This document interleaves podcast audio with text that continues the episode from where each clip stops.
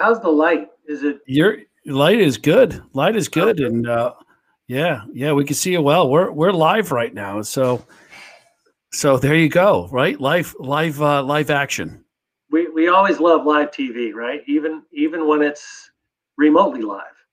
Yeah, yeah.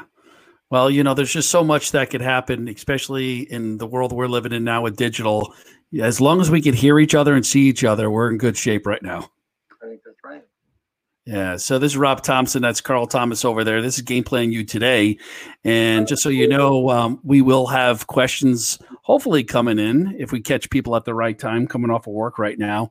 So we'll get them, uh, we'll pop them up the screen, Carl, when we do have them.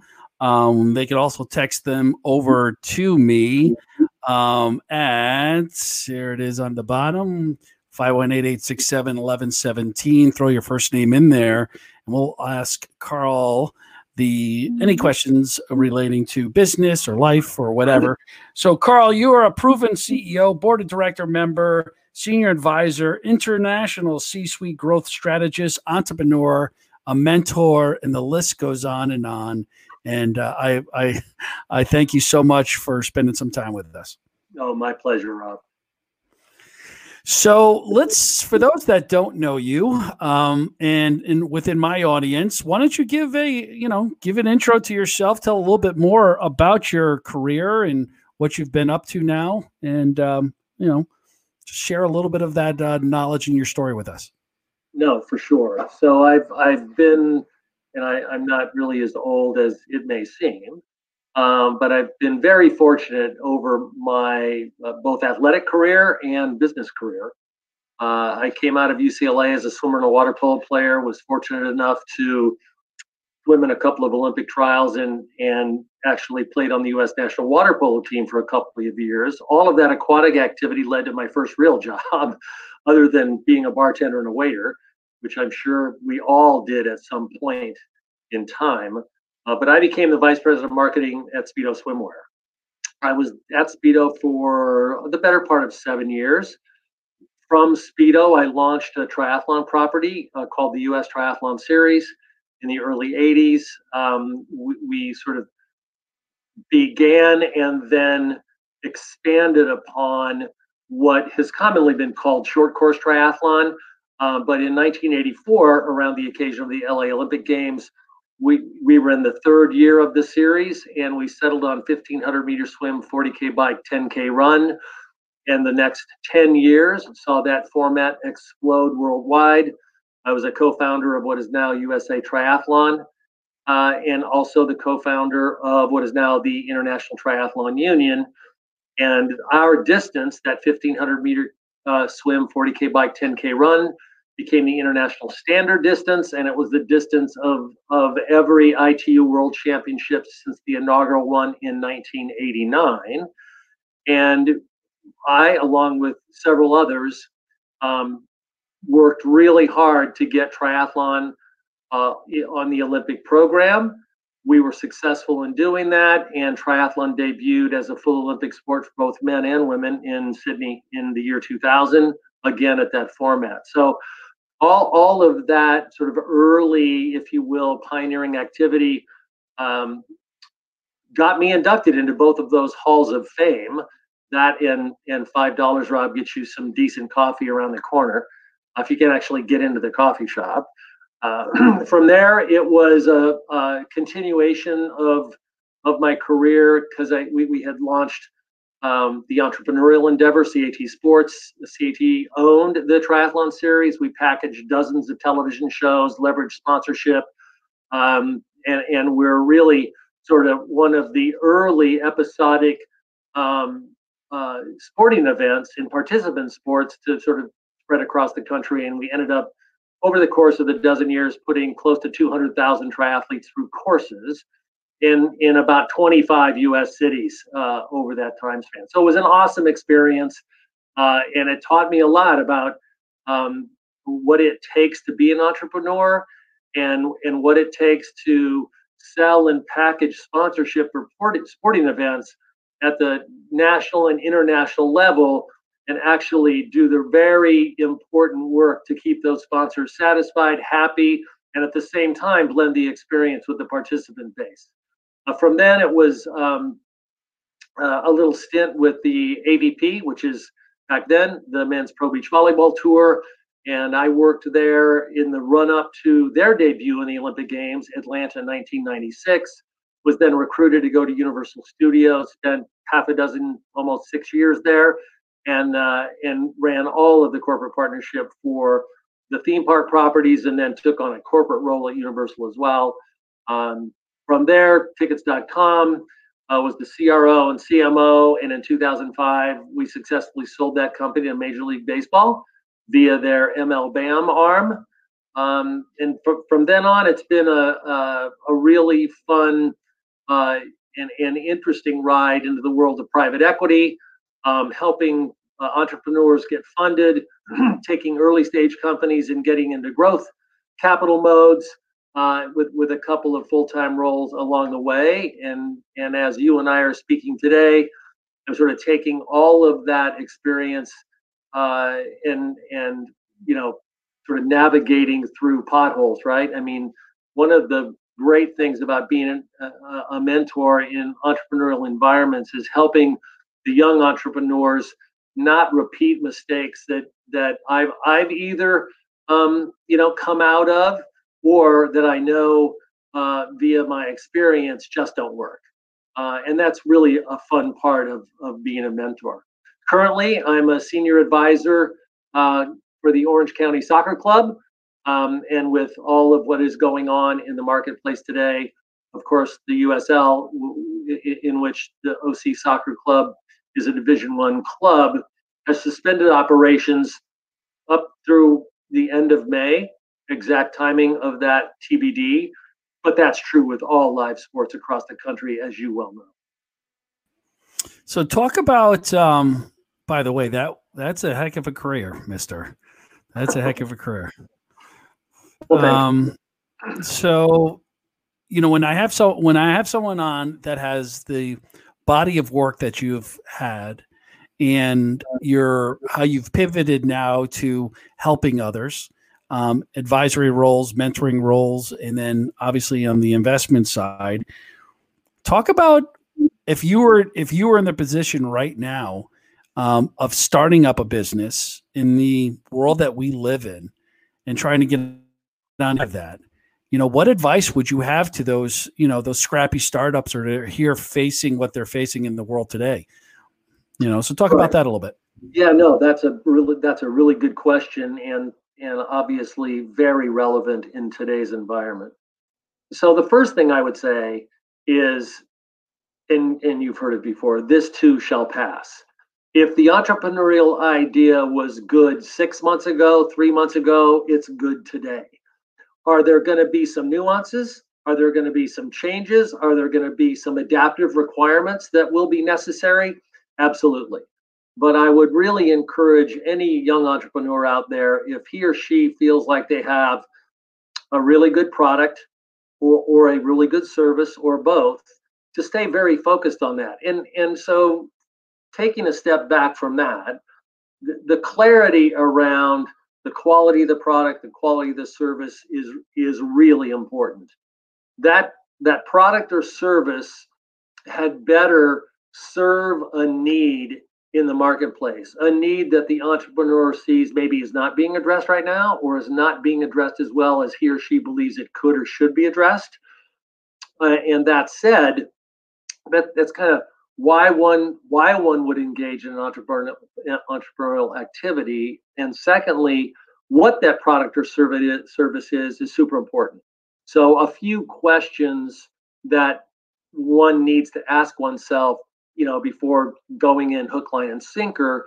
Is this product or service disruptive in the marketplace in any way? And there are tons of examples of that, Uber being probably one of the most noteworthy, as they disrupted what what all of us had come to to believe was uh, an industry that was non-disruptible, right? It was the taxi service and it was the limo driver. Well, Uber, Uber changed forever uh, public transportation uh, and there are a number of other examples I could use. so, one of the questions that, that you can ask yourself is is is my idea disruptive and is it unique better and different? And if so in what ways is it unique better and different? Um, it just can't be a me too product.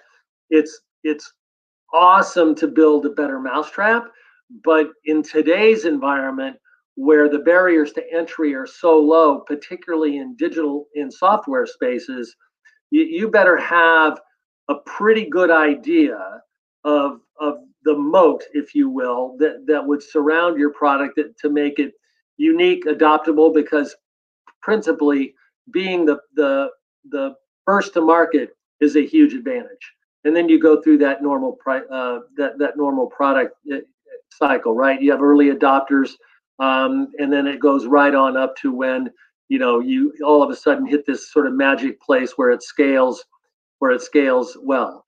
So you know those kinds of things need to be taken into account. How much protection or intellectual property or is the product or service patentable? Those questions need to be asked and, and answered. And then most importantly robin you and i sort of probably share this view. Uh, once you've established your you know that, that you do have a viable business model um, you need to understand the size of the market you're looking to address. And within that macro size of the market, there should be an addressable piece of that market that you know extremely well. And that then is your almost all day, every day focal point. Um, you you make the best cake you can make, and you make it again and again and again and again, and pretty soon that addressable market that you've identified and you are now communicating with via your go-to-market strategy will begin to eat the cake and then they'll reorder the cake and then they're going to tell their friends how awesome the cake is and they're going to have their friends over their house to eat the cake and you get the drift right? It, it scales from there. And then the, the last point i would make is um, you know build yourself a capable management team at least uh, identify who that capable management team might be. You may not have the capital yet to hire them uh, or they may be willing to, to sign on for a reduced compensation package that might include some equity or or options longer term.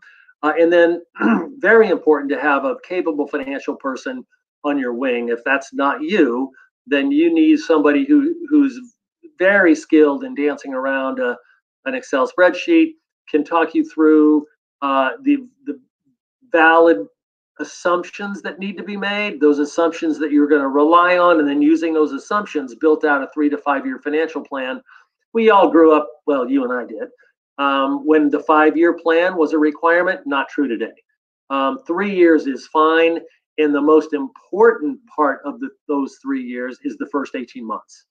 Because typically, if a company can launch and still be alive 18 months downstream, the chances of continued success and viability are much much higher. Wow, that's um, well, you had me at cake. You know, once you say cake, you had me there. So, um, I got another question for you. So, talk about investors. Let's shift over there for a second. You know, the one thing that I'm hearing and I'm seeing is a lot of these startups who are out there looking for funder funding, they're starting to panic a little bit you know, in your opinion, do you think that investors are going to wait till the market opens back up, or do you think they're still going to look for the deal flow and try to get those deals done now while the market's a little bit soft, knowing that it's going to come back? Right. Well, I think both of those cases could be could be apropos here. One of the things in investors, particularly those who who are deeply pocketed, uh, as difficult as it might sound for an entrepreneur, those investors are still willing to write checks, but not at the valuations they might have two months ago. So they're, I won't say they're bottom fishing, but they're looking for a bargain. And if you get the right investor, um, then I, I, you know, it's it's not a stretch to to sort of reduce your your valuation uh, a little bit to get you in the game and and give yourself the best chance for success. If your investor pool or those you have been chasing have completely dried up or have basically told you, hey, we're off, we're out of the market for six months until we understand when this thing is going to calm down and when the capital markets are going to come back, um, then then you know you you have to keep looking. Um, in the meantime, be, you take take this time where not a lot is happening uh, outside of you know digital and remote sessions like this to really fine tune your your business model, your product uh, offering. Uh, if you're on the product side and you know like shoes or apparel, you have to revisit the supply chains that you were hoping to set up figure out if the elements or the companies in you know from raw materials right on through to finished goods if if that supply chain uh, is still in place how healthy it is because the ripple effect from uh, you know stores closing or shuttering all of the direct cons- to consumer commerce that's that's taking place right now all of those direct to consumer uh, product categories have to have to have supply chains that are in good working order. Uh, so that that's the that's the actual sort of product side of it.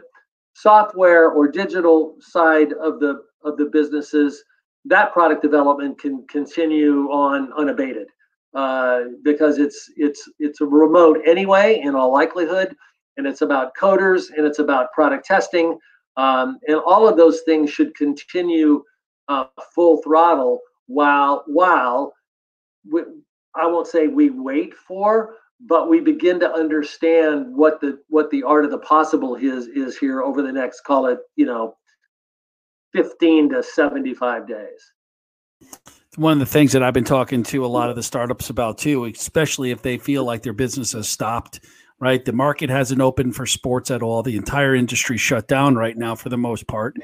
Um, the one thing that I've been telling them to do is to look at the things that you always wanted to get to and to look at a vertical within your business because at some point this may happen again. And it may happen within the cycle of your business within the next three to five years. So when the industry comes to a standstill again, if I'm an investor, I'm going to ask that question is how are you over going to going to overcome this next time this happens? So talk a little bit about that. Um, and, and, and if you can, I don't I don't know if this is relevant, but how did you overcome any challenges that you had in your business when the market crashed last time, 2008, 2010, right around that window? Well, I, will address that one first. So I was working in private equity in, in back then.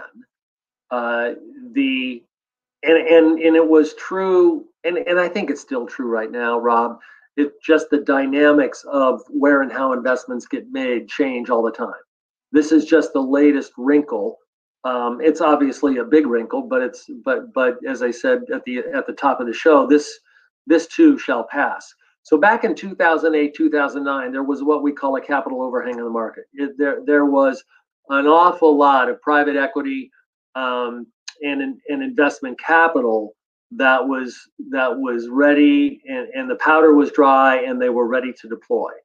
What happened in the in the fall of 2008 with the Lehman collapse was that these all of these um, check writers, if you will, went on hold.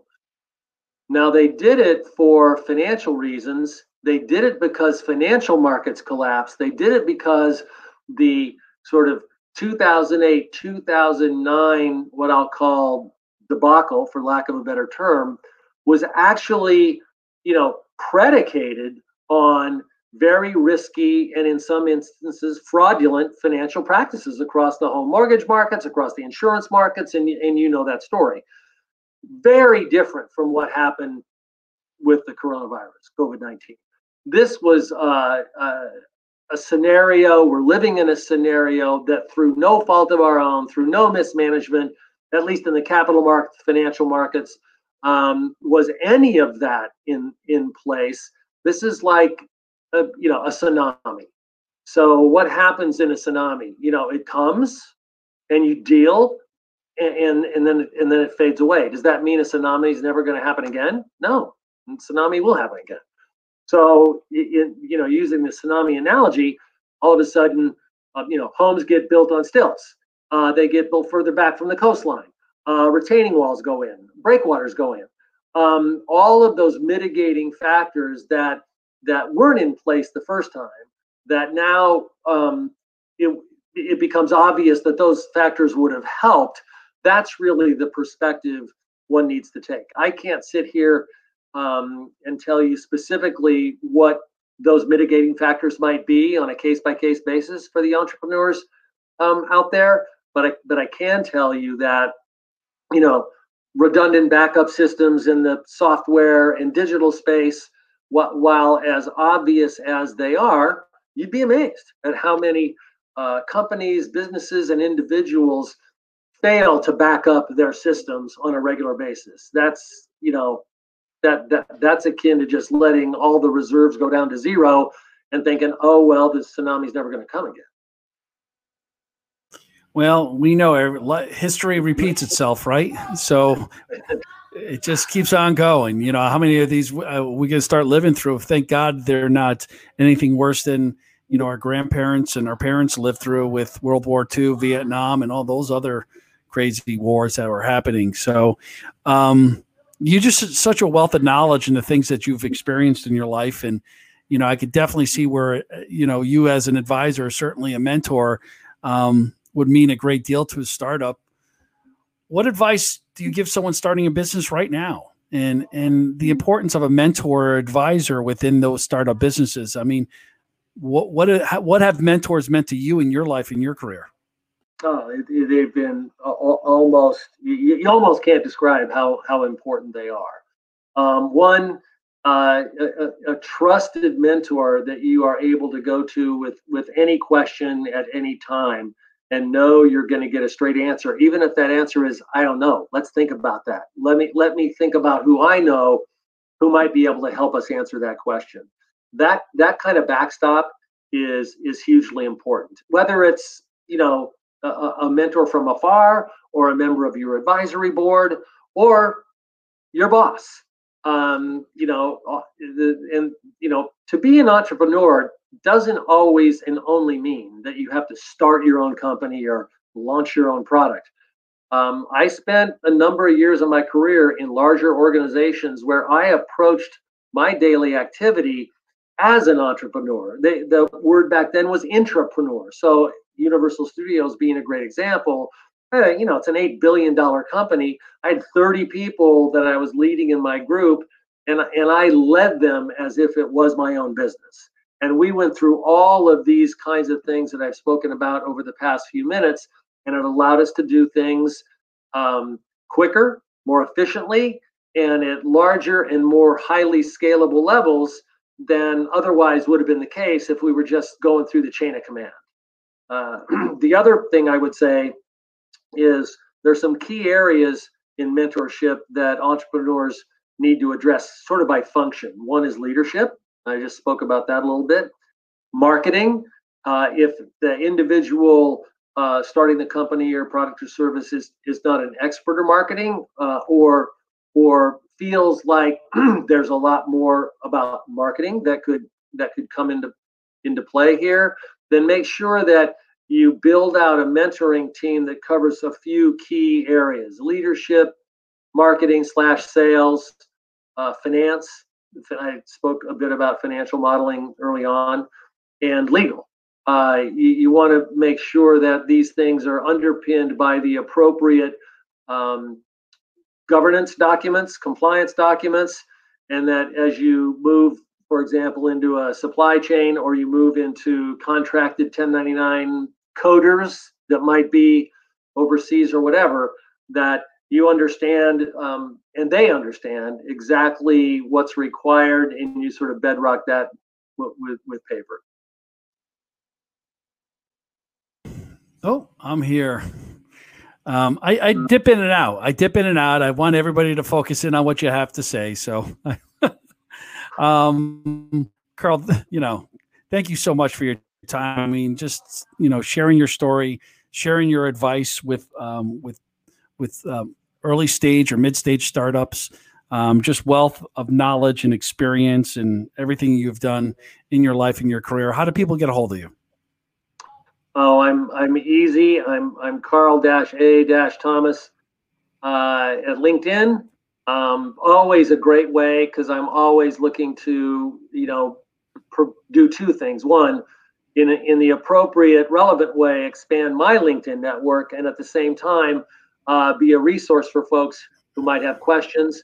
Um, and, and, you have that inf- information, Rob. Feel free to throw that up on the screen, or or if this is a recorded um, piece, then you know, happy to happy to do whatever. I, I would I would leave you with with one further thought, um, and that is any and every entrepreneur that's worth her or his salt has to come to the table every day with a great attitude, uh, with the with the drive and energy to succeed, with uh, you know a character of integrity because there are going to be very difficult decisions that need to be made, and and you, you as the entrepreneur are going to need to make them and the folks around you and, and the folks that are are helping you need to recognize that um, you're you're a, a woman or a man of, of character period. And then lastly you've got talent. You've got talent not the tv show. You every one of us actually has talent. And if we remember those five things every day and come to the table with a relentless focus around our vision our mission, and the strategy we've decided upon to deploy and launch the company slash product, the likelihood of your success just doing that, regardless of capital needs, regardless of coronavirus, regardless of you know the next Lehman meltdown, your chances for success go way way up. Well, it's no secret why, and uh, no surprise why you've been so successful. So, thanks for spending time with us. That's Carl Thomas over there. I'm Rob Thompson. This is Game Plan You today. Uh, thanks for joining us, everybody. Carl, thanks for joining. I, I really appreciate your time. So much my pleasure, Rob. Thank you. All right. Take care now.